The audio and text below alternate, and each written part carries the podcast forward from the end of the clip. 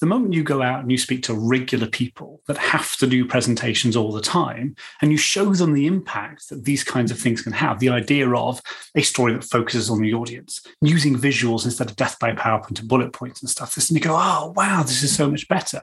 And you only need even one or two of those kinds of interactions happens pretty quickly for you to realize that this is something that can work really nicely. I mean, it's not curing cancer or anything, but it is helping people to, to do that a little bit better.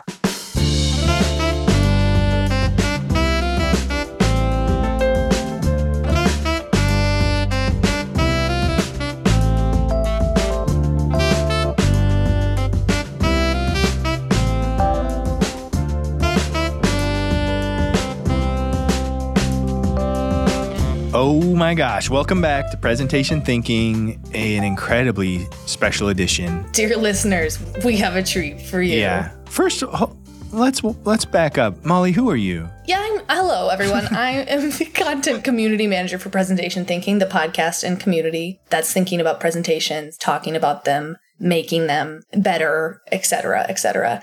And we, like most podcasts, have some social media accounts, you know, market ourselves, do the thing.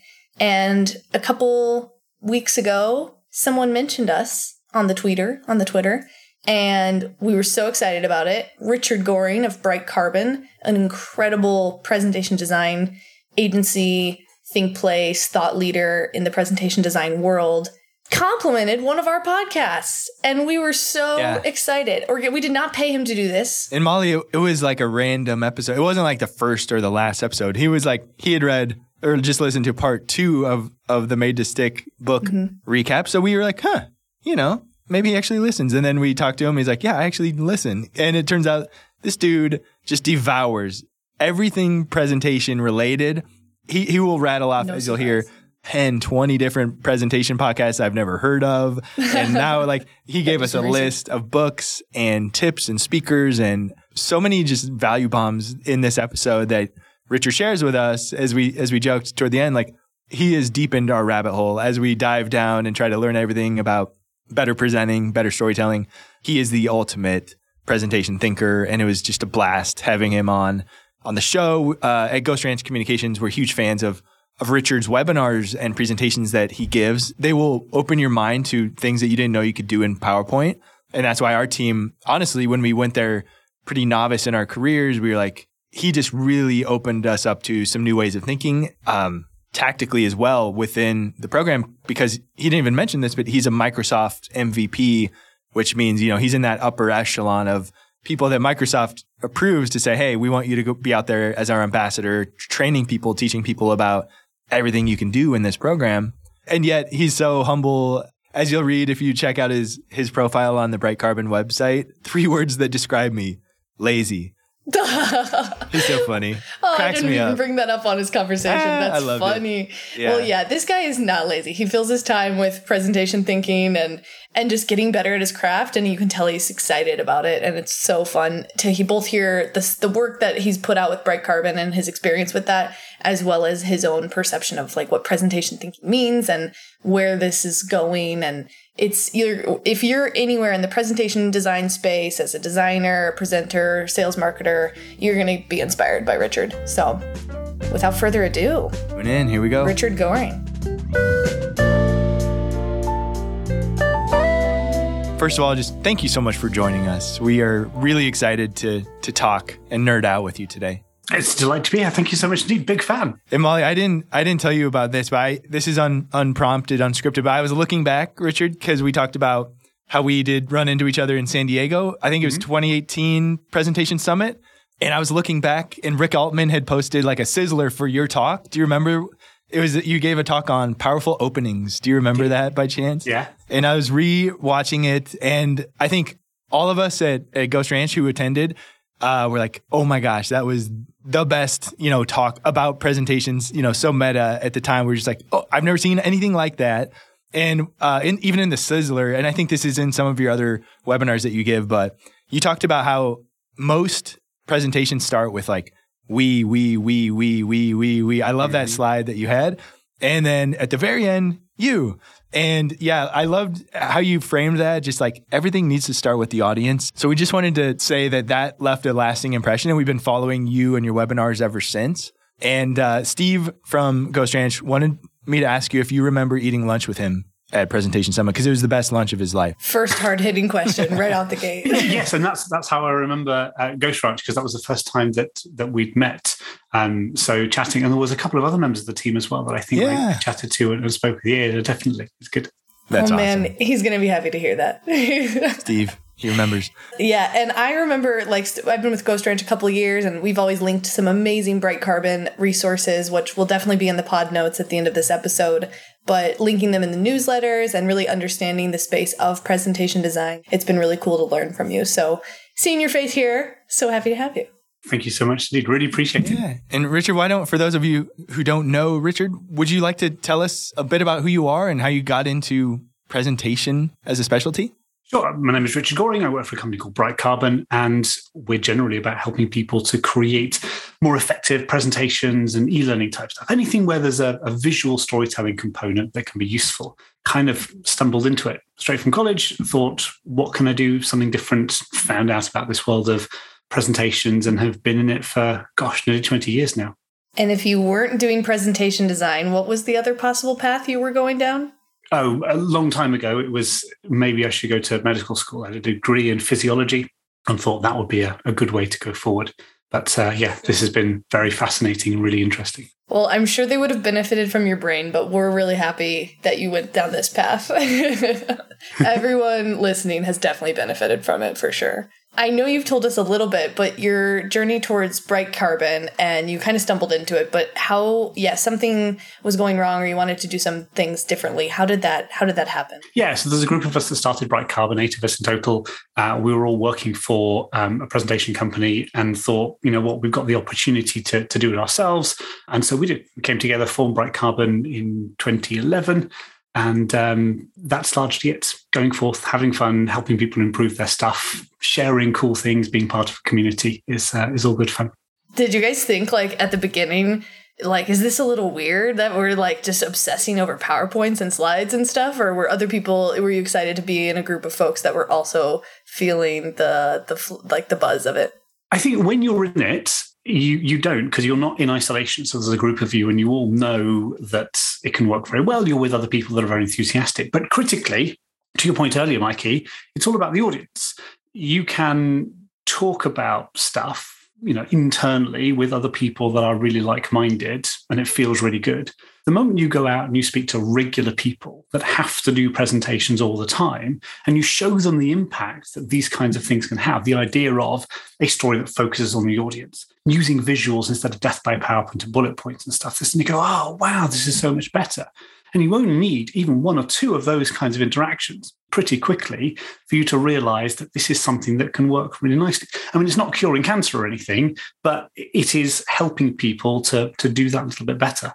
Mm-hmm. Is the scene in, in the UK, was it, was PowerPoint and presentation design as you see it, like was, were they ahead a little bit of, and has the trend later caught up in, in the US as far as you can tell? Like, I don't think so. I mean, I think, yeah there's two different aspects to that maybe that might be different one is the idea of presenting and mm-hmm. i think maybe that's a bit more american possibly mm-hmm. not very much there's a lot of people presenting all over the world but maybe the idea of going and doing uh, kind of presentations on a regular basis might be a little bit more prominent in the us but the design aesthetic can be very different as well so the mm-hmm. kinds of stuff that you get in the us again depending on where you are can be quite different in europe and so that's been interesting to to see kind of what you're doing. But you know, the internet means that everyone is exposed to everyone else, and so I don't really see it being massive. It, it's more slight nuance. Small cultural difference. Oh, I've already like the, some of those sound bites. I was hold, sitting on my hands to not interrupt you because these pull quotes are gold, Richard. but this is really cool to hear. Like, yeah, this is this journey, and you're kind of navigating the space and and building it as you go. Did you have to do a lot of marketing? And it's like a need that's out there. So was it something that was easily filled once you kind of took a shift from the previous, you know, organization you and your colleagues were at? Yeah, we, we've never really had a problem with that. We've always had an attitude towards let's share cool stuff with people. So, um, much like the pod here, for example, just going out and, and, sharing cool things. We typically do lots of webinar masterclasses every Thursday. And it's just like, here's some cool stuff that you can do yourself to improve the quality and the effectiveness of your presentations. Great. And then, you know, from a business type perspective, it's if you want any help with that, of course, clearly we can do it. But maybe more usefully, I suspect people will tell their friends, oh, there's these great things you can do. And then they are maybe the ones that would come to us. But that's largely been it. It's going out, sharing cool stuff, and, and people come to us, which is really lovely. Do you all take turns presenting there the the content? oh yes, yes. Okay. So uh, we do a number of different opportunities where we we can share stuff with people, our own webinars, but then others as well. And it's definitely something where people say, "Oh yes, can I have a go at it?" So there's definitely a a rota. People have to take turns because it's it's really good fun. Yeah. Yeah. And we notice you get so perked up when you talk about actually presenting because a lot of people who work maybe on the back side of presentation crafting are more comfortable like with the behind the scenes and don't mm-hmm. don't actually walk the walk and do it themselves. And so I love the fact that you are one of the best presenters I've ever seen and you're like such a great educator. I think some of your blog posts too, you can sort of like get over that curse of knowledge to say, hey, what would be most helpful to guide someone toward from A to B? Did you always have a knack for presenting, or did you have to have to work those muscles to get to where you're at today? Uh, no, that's been a lot of practice, um, and also kind of looking at the kinds of things that people do and learning from really good people as well. So there is a community. It is relatively small. Ghost Ranch clearly part of it, presentation thinking clearly part of it, um, Bright Carbon, but all sorts of others as well. The Presentation Guild, um, which we are we're all members of. If you're not, you've never heard of it, presentationguild.org is probably a really good place to go to because there you'll find a collection of people that are really enthusiastic about presentations. And critically, they all come from different viewpoints and they all give you different things. Because my style of presenting and your style of presenting, Mikey, might be really good for what we do, but not exactly right for someone else. And so you find the kinds of people that do stuff that will resonate with you and will work for your situation because it's so different. So, so definitely go out and find people, learn from people, finding these, these communities, presentation thinking, presentation guild, those kinds of places work really nicely to do that. So you can be inspired. You can say, I'm going to do this, that, and the other with these kind of master classes and training for clients, we ourselves, as you probably know, are trying to learn how to do our own webinars, talk about it on the cast. We've even had a whole episode with Mikey talking about how he presented or prepared for a presentation mm-hmm. um, at the Mira Awards. And I'm curious, is there any prep or um, what kind of like strategy has worked for you in getting yourself ready for a presentation, but also not like overdoing it? So, when it comes to preparing for something, largely I think it boils down to, to two major things and then a couple of other things to, to consider too. One is who is your audience? Because that could be very different at different times. You can speak on the same topic, potentially even with the same you know, slide materials, but what you say over the top of it can be dramatically different based on the audience. So that is key. Who is your audience? And secondly, what is your objective? Because if you do a really great presentation and then walk away and no one does anything as a result of it, you've kind of failed. I mean, what was the point of that? So think about those two things. What is your objective? Who is your audience? How do you get your audience to go to your objective, to do something, and kind of what's the call to action there. And then you also need to think a little bit about how long do you have? So that's going to determine what level of detail you go into, what structure you will use. You need to think about the environment. Is it going to be in person? Is it going to be online? Is it going to be a large ballroom? Is it going to be a small meeting? Um, you know, conference room, boardroom, or something. So thinking about those bits may well change how you can interact with the audience directly, whether it's going to be a, a large screen and you're going to use the, the slides more so than anything else. So thinking about all of those different factors involved, I think is critical. And then you practice. You probably to, to the point you suggested earlier, Mike, you maybe don't practice too much because at that point you can start to kind of trip over yourself but you think through what is the logical flow of this? How am I going to resonate with people at all times? How are you going to make sure that you, as a presenter, know what's coming next so you're not thrown by something that comes up? Or, in a great scenario, if someone asks a question, how do you answer that? Do you answer it straight away? Do you refer it to later on because there's something coming up? And how do you get back into your flow because you've been interrupted, you need to know kind of where you were. You can pick it up and you can move on forward kind of smoothly or seamlessly, or even skip whole bits because now you don't have the time to be able to do some stuff. Or based on where the conversation is going, maybe you need to jump to the end. So, a few things there to prepare and think about, but generally, audience objective, and then your structure and flow, and be really comfortable with those things. Ooh, that's so helpful. I like the improv piece. I especially when it's a presentation that I'm really passionate about and I want to say every piece to move around to different parts of it would be really tough for me. And I haven't had a lot of practice in that. That's a great because I know that especially with startups have that happen all the time. Yeah, you're not going to do that in a in a large conference room though, for example. So if it's more than maybe, I don't know, a dozen people, it's really hard to do that mm-hmm. because you can't respond very specifically to a large group of people. But if it's half a dozen people that you're speaking to, then maybe it is. It's more of a conversation, so it can be a bit more natural. And there's loads of tools in the software to help you do that, to navigate around a deck. But you need to think about the story and the flow and be able to get to it. Mm-hmm. What do you get? What do you like the most about presenting? Um, for, for me personally, it's sharing cool stuff. It's it's being able to change people's behavior, and it's having them go, "Oh yeah, I can do something better." Um, and I think that that can apply generally across many different types of presentations. Usually, you're going to be there in some shape or form to change people's behavior afterwards. So, as long as you have achieved that, you know, it's going back to your objective, then that can be really satisfying. But personally, I think it's fabulous. I spend a lot of time talking about presentations and PowerPoint and lots of people have to do presentations and use PowerPoints, and you can within 30 seconds or so or a couple of minutes go, hey, let's do this. And you go, wow, I never knew you could do that. And that's that's really good fun. I love that. I want to ask a controversial question that Mikey has talked about with previous guests. Do you like the thank you slide at the end of a presentation? No. okay, Team Mikey. uh, do you want me to go on to why? Yeah, tell us why. Pointless. What does it do? You've already got people there for 20 minutes, 30 minutes, an hour.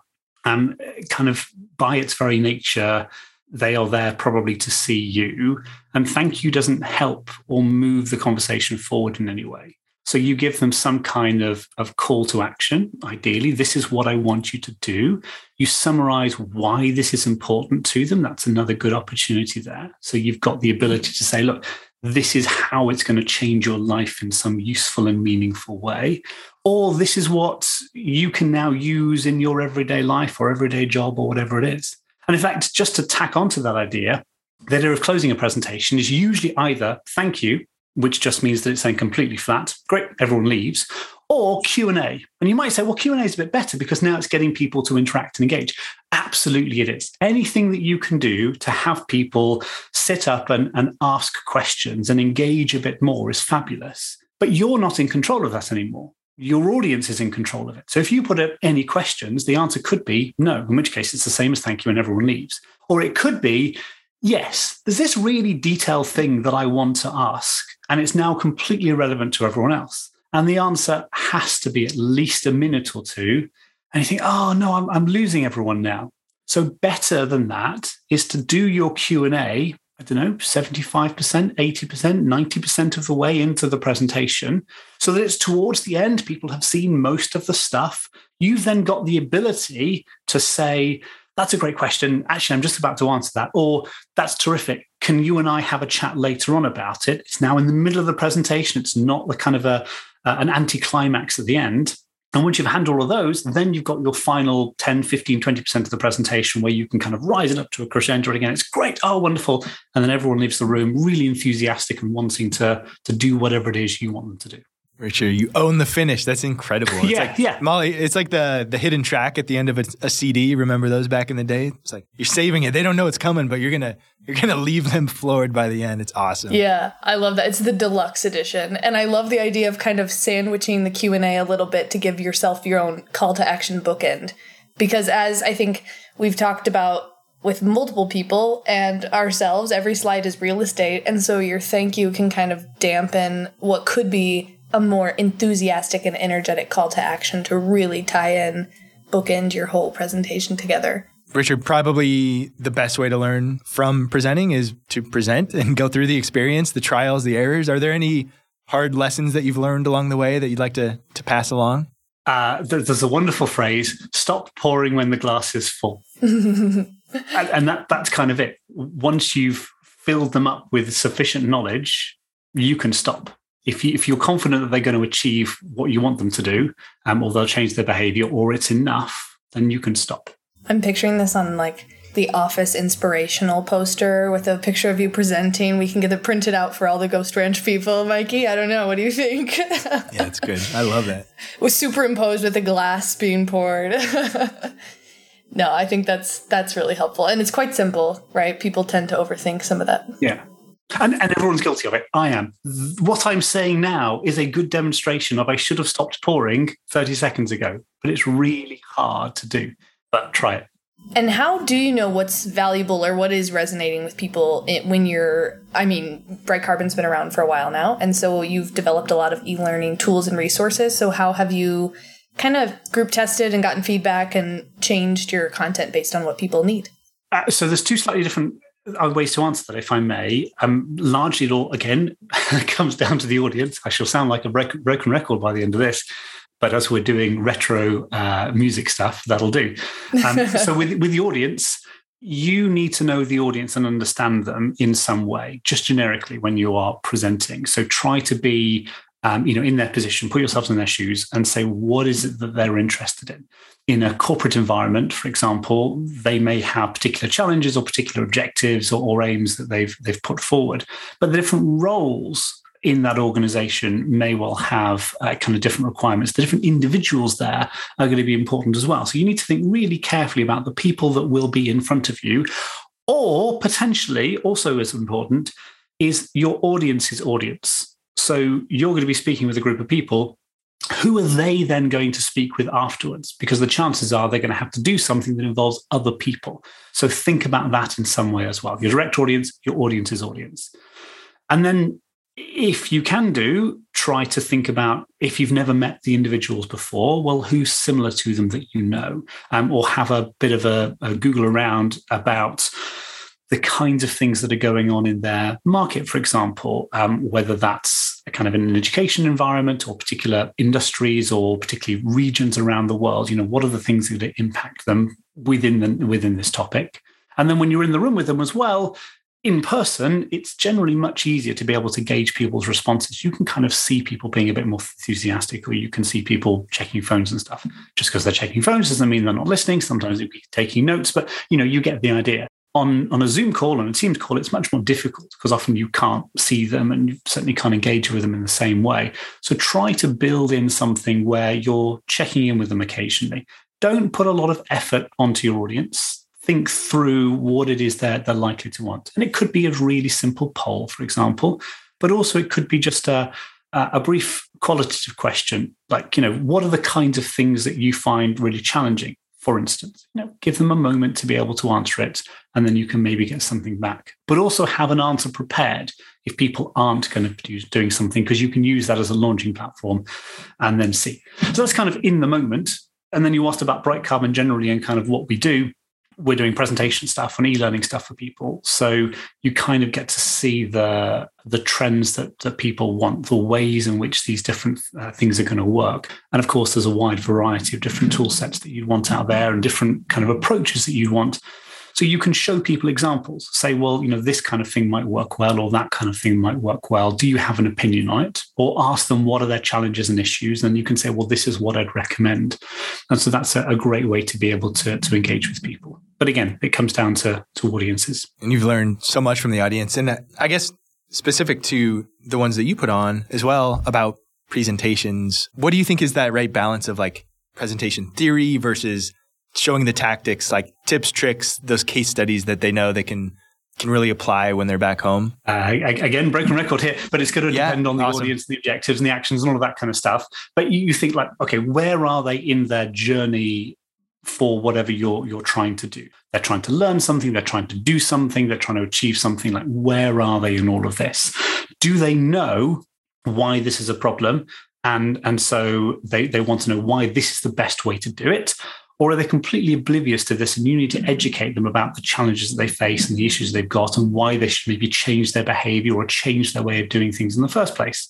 And so there's you know, nuances there and it can be quite fundamental in terms of, of what you're doing. But think about your audience and think about where they are on that journey and also think a little bit about the environment that you're in as well about what's going to be appropriate here. You know can you do a, a workshop for instance where people are going to actively do something? That's terrific. If you're in person it's a relatively small group. It's much harder in a larger environment and, and online. So maybe there are other ways that you can um, achieve something.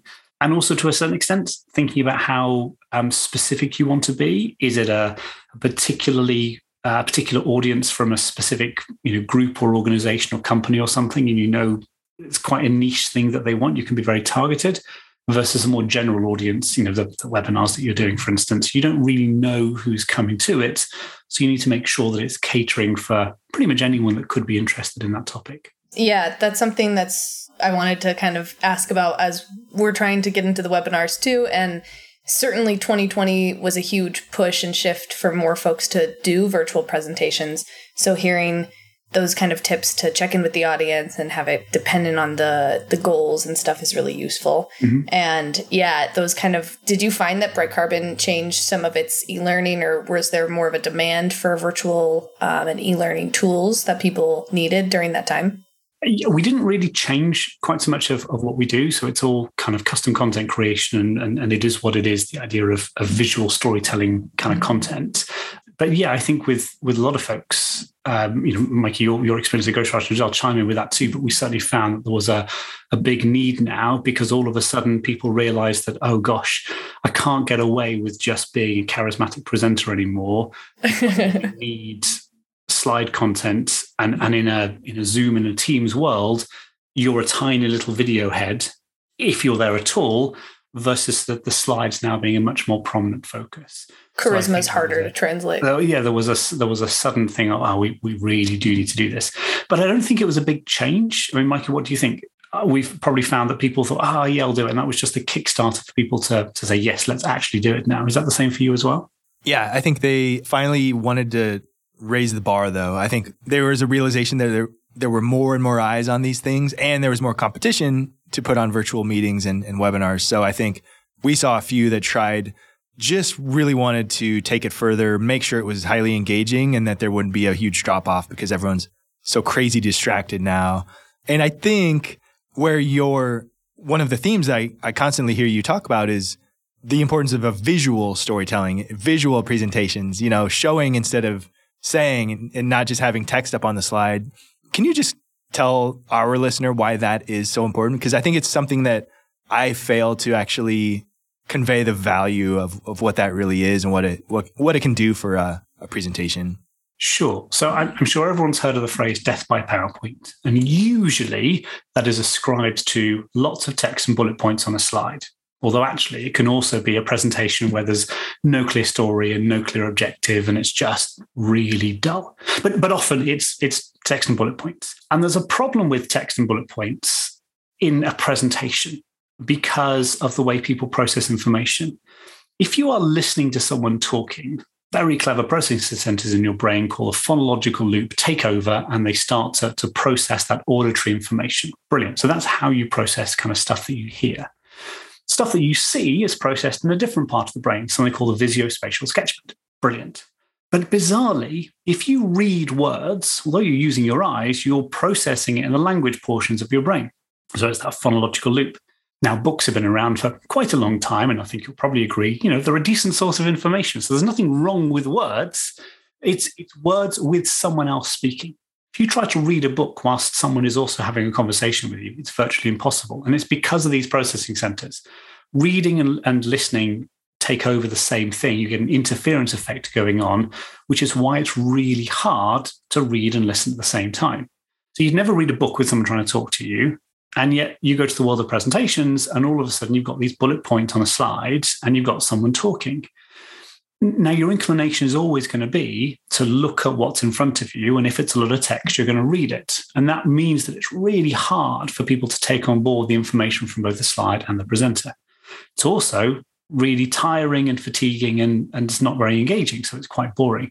And so you end up kind of losing out a lot compared with, well, let's listen to the presenter because clearly they're here to add some value. And let's have visuals here. So it's a different processing center part of the brain, which means you can take on board both. And in fact, gloriously, the two things can work together um, and you get a much stronger rate of, of recall of the information that's presented to you. So now, from a psychological perspective, excellent. People can take on board a lot more information and remember it. But it's also then much more engaging. It's more down the route of mixed media stuff. You know, there's these small websites, YouTube and Netflix. I think they only take about half of all global internet traffic and, and TV as well. You know, it's really popular because of the way that you can have mixed media. So you can have visual stuff and you can have audio stuff come together. And that's that's largely it. It's trying to think about that psychology of it. Not to mention the fact that if you're doing anything complex and technical, a picture paints a thousand words, as the phrase goes, will generally be much easier for people to understand. Otherwise, they're reading the words and they're trying to picture it in their mind's eye. Why not cut out the middleman and just do it for them?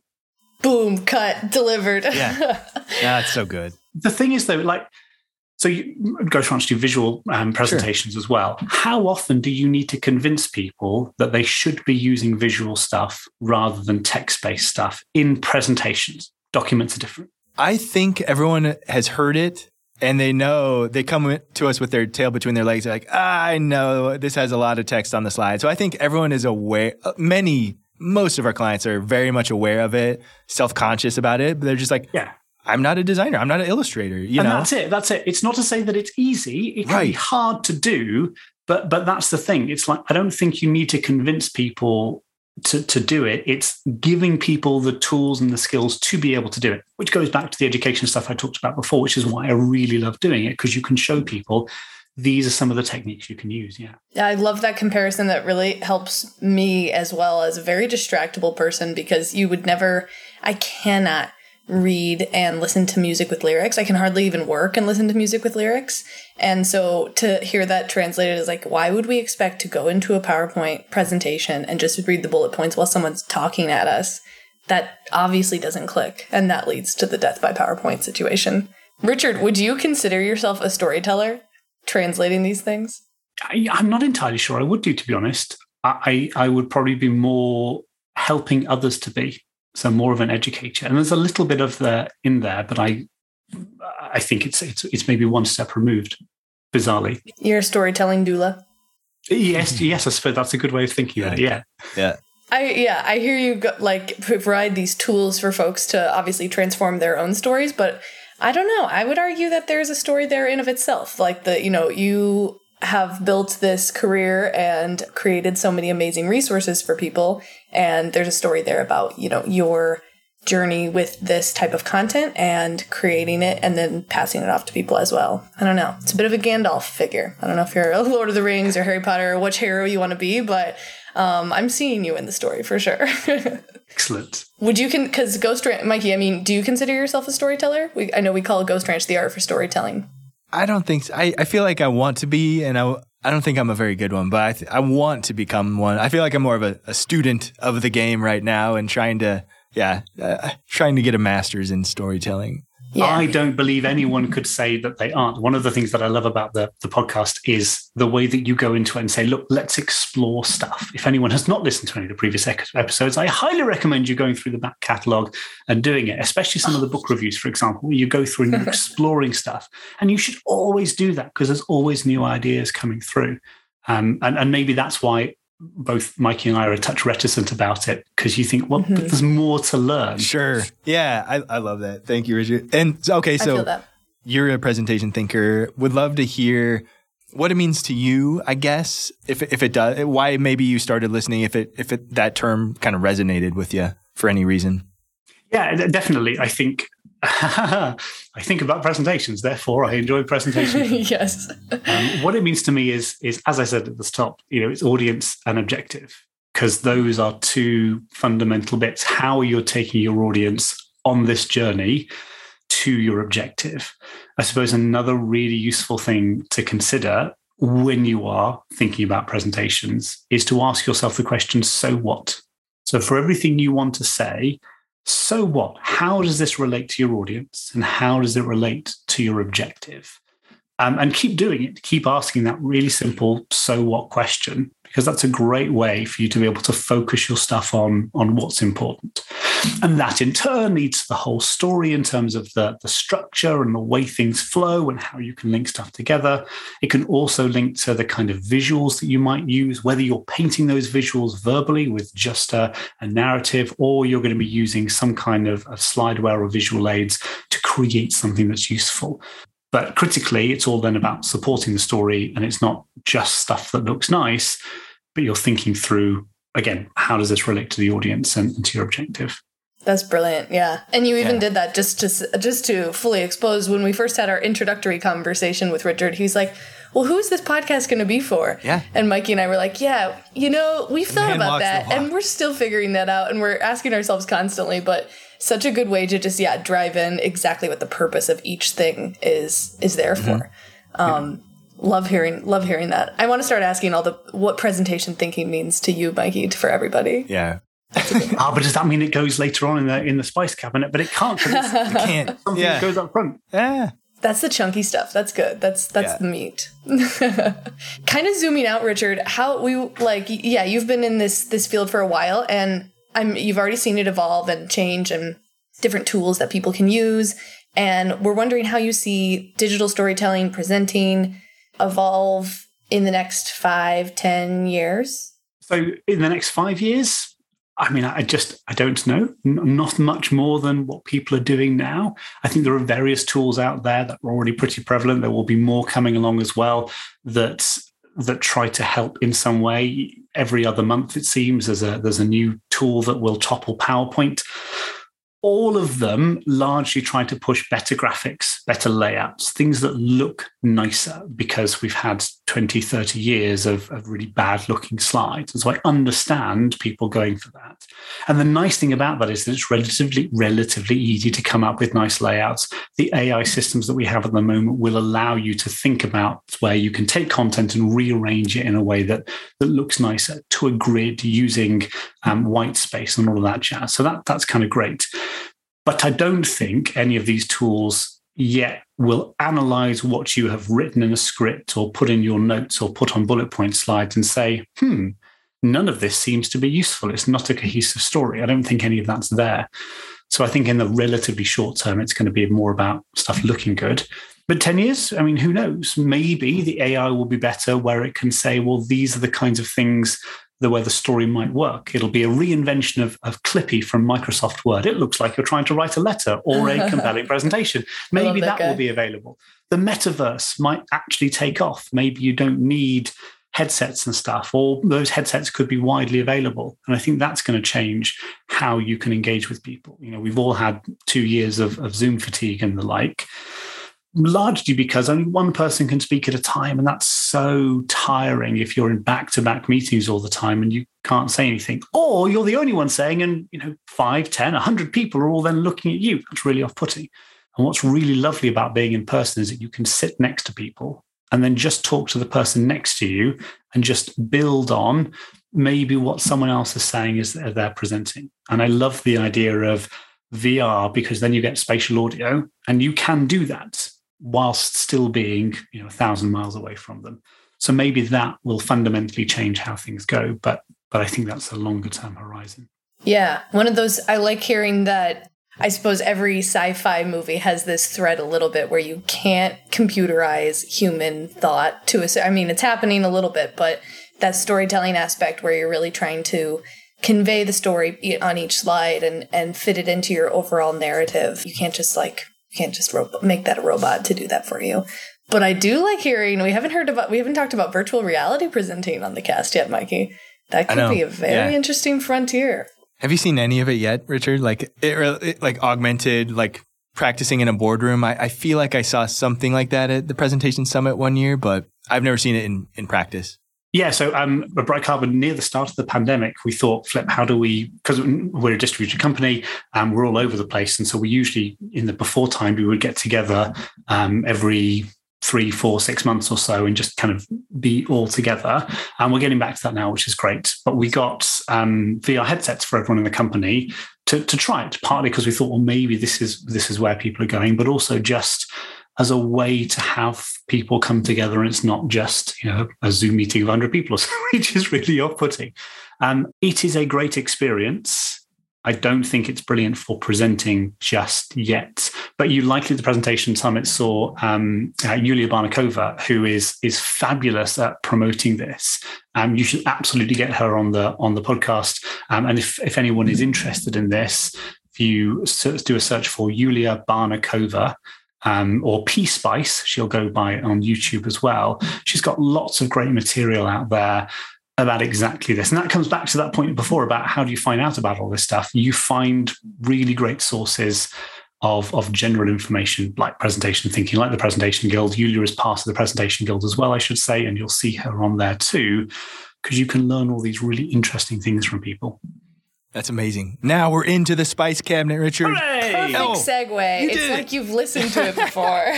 okay, I want to dig into that because you also mentioned let's stay on these um, the presentation thinking resource library. How about uh, yeah. any like top top favorite books that you think anyone going down this path should have on their bookshelf?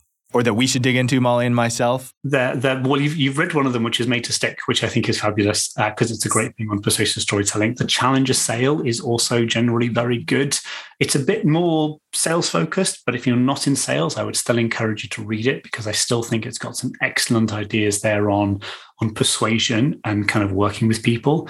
Um, the Accidental Instructional Designer is fabulous um, by Cammy Bean because it's the the kinds of of scenarios that you're going to be in. And again, if you're not an instructional designer, that's fine because it's about educating people and informing people and teaching people. And, and that's a component of pretty much any story in any presentation or design for how people learn is another good one as well. Um, so worth checking those things out if you're into the, the technical nature of things, it would be remiss of me if I didn't mention uh, Echo Swinford and Julie Terberg, who have created the Bible of PowerPoint templates. So, what is it? Uh, designing PowerPoint templates. There's a version two out on Amazon. Um, so, check that out. Um, and another wonderful chap, Mike Parkinson, has a brilliant book just specifically on PowerPoint stuff called PowerPoint for Trainers.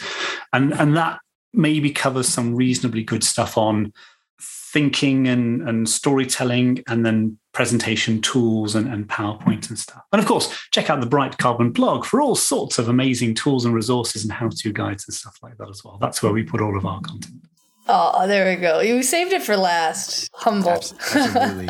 it's also not a book, so that's not answering the question, but it would be remiss of me if I didn't yeah. put a shameless plug in. Yeah, I'm going to cross check with you those there because you rattled off such a good list of library um, resources, but I'll make sure we we link those in the cast notes for sure.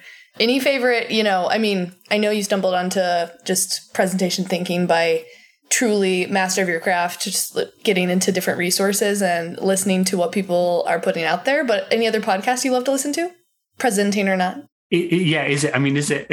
is it not the dumb thing to mention your direct competitors in this space, which are, of course, the presentation podcast there with Troy, um, Nolan, and Sandy, Nolan, uh, who, who, run that, and yeah, you, yeah, kind of there. We love um. Also, yeah, well, who doesn't exactly? That's that's the thing, and and that's just brilliant if you want to get into to detail about presentations and kind of really niche things and really geek out. And it's it's fabulous to listen to if you're in this space.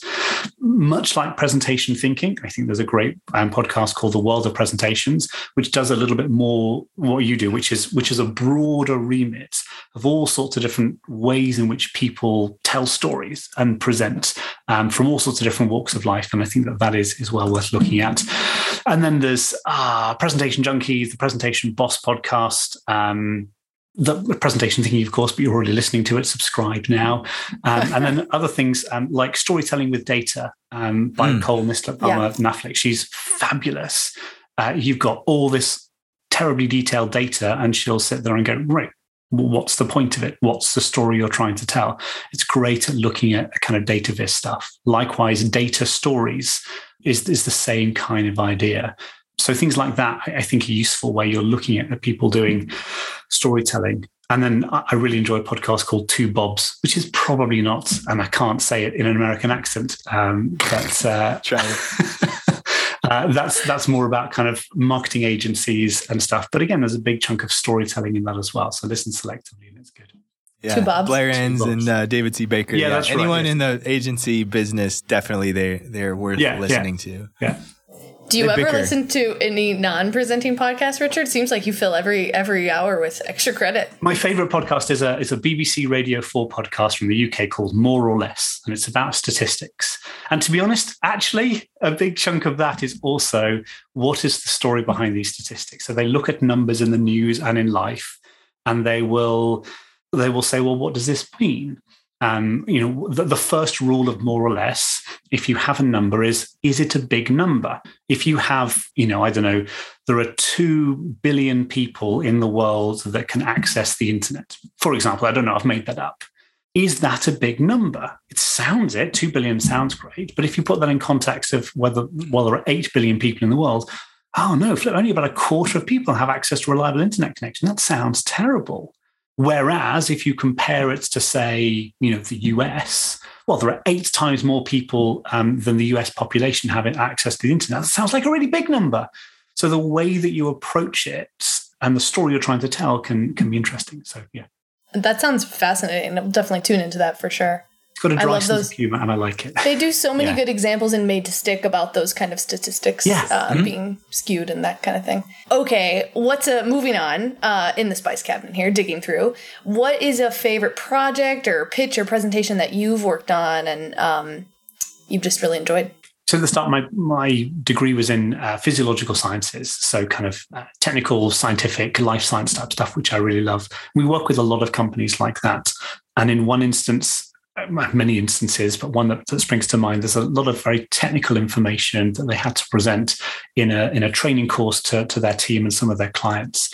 40, 50 odd slides of really dry information. And we were able to take that and make it just much more elegant in terms of its explanation of that technical content, weave it into a story, use visual analogies, not so much that it's kind of really odd things that it's totally removed. It was using the, the pieces of equipment, the um, the radiotherapy devices that we're using, putting it in real settings, thinking about real life scenarios that you would be in, that you could relate to, and then thinking about real world objects. So comparing error margins to the size of a, of a euro coin, for example, things like that, something that you can you can actually relate to.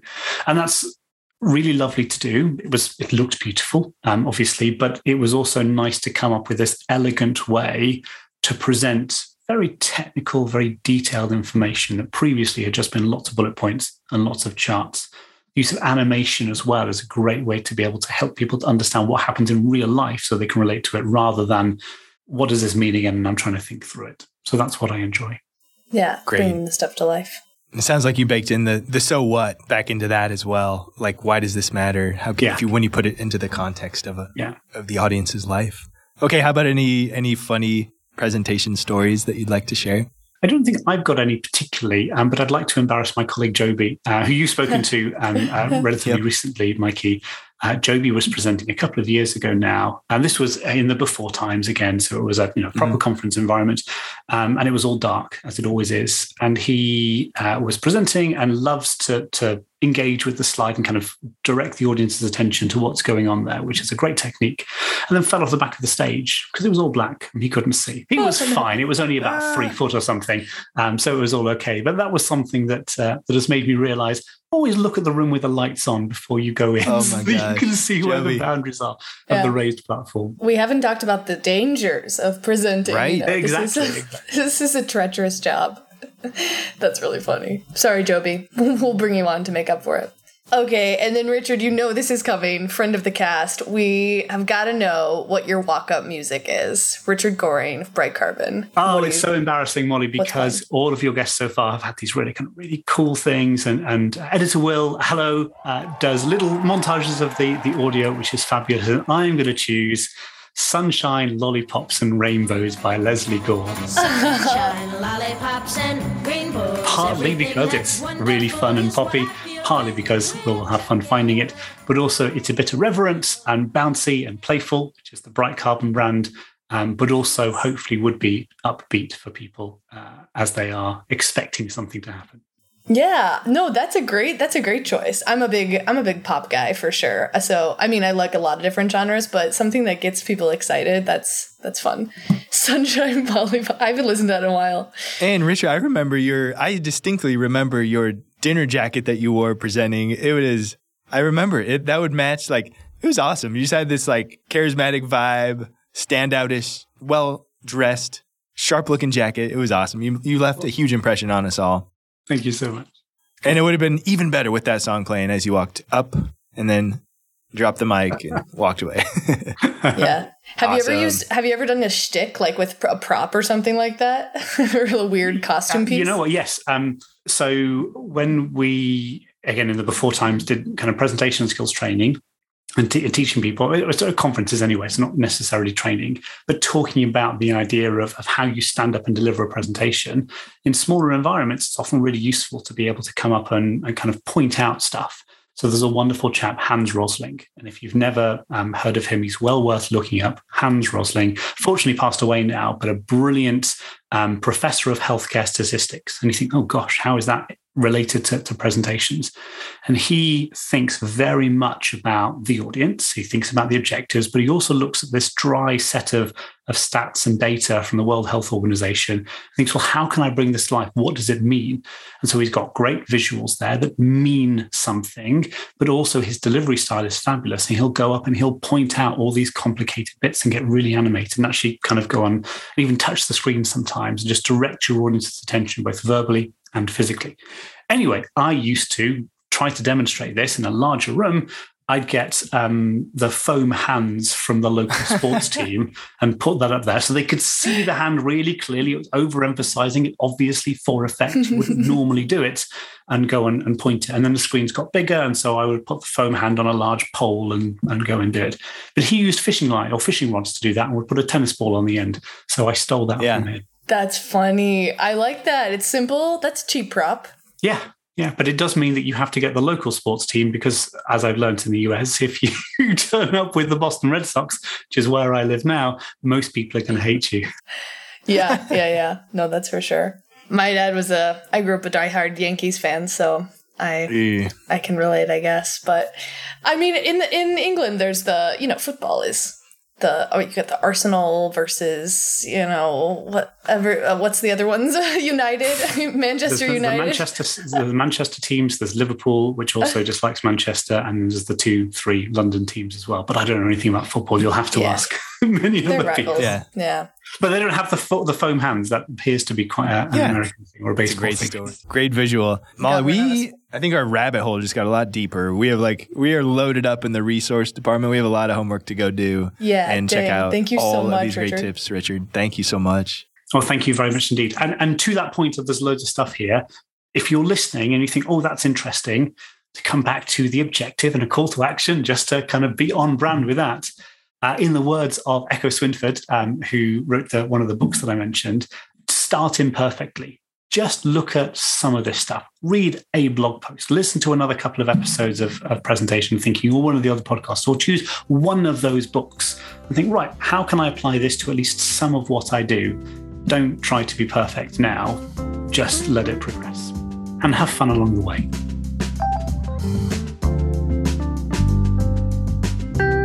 Oh my gosh, Molly, that was fun talking to Sir Richard Goring. I think I don't know if he's been knighted yet for his contributions to oh, the game of you know presentations, but I'm just calling it. You know, I think the Queen or future kings, whoever, they're gonna do it. It's gonna happen. yeah I know Sir Richard, the accent thank you. helps I suppose Oh yeah. What a what a conversation. What'd you think? I was so inspired. I loved hearing his very hilarious humbleness about, you know, everything he has been a part of. He's like, well, yeah, I just, you know, I just helped someone do this. And I just, I, it was just the normal thing to do. When I think in reality, this was, he really has helped develop the landscape for presentation thinking and some of these e-learning resources and webinars. Mm-hmm. And hearing the way in which he so clearly has taught people come back to the audience what's in it for the audience come back to your objective these really core pillars of creating presentations are ingrained in him and it's and it's very obvious and it's something to aspire to right in our Agree, yeah. storyteller study club here. we've looked up to this um, gentleman for a while, and the in the firm, you know, Bright Carbon, everybody over there that they're just uh, seem to be fighting the good fight, you know, and um, yeah, so definitely excited. Just the fact that we got to to hang out with Richard Goring and, and learn, and now we have a lot more learning to do, Molly. But what what he say? The echo, uh, just do the next right thing. Just Start imperfectly. start imperfectly. So let's keep going. I think we're imperfect. yeah, we're getting a little better though as we go, right? I think that's what we're doing. Exactly. Making a podcast, figuring it out, and seeing what happens along the way. Yeah. That was a true example of meeting your heroes being a positive experience. I know. Thank you, Richard. Sweet. Yeah, thank you so much. And thanks for everybody tuning in. Keep on pitching. We'll talk to you next time. Bye.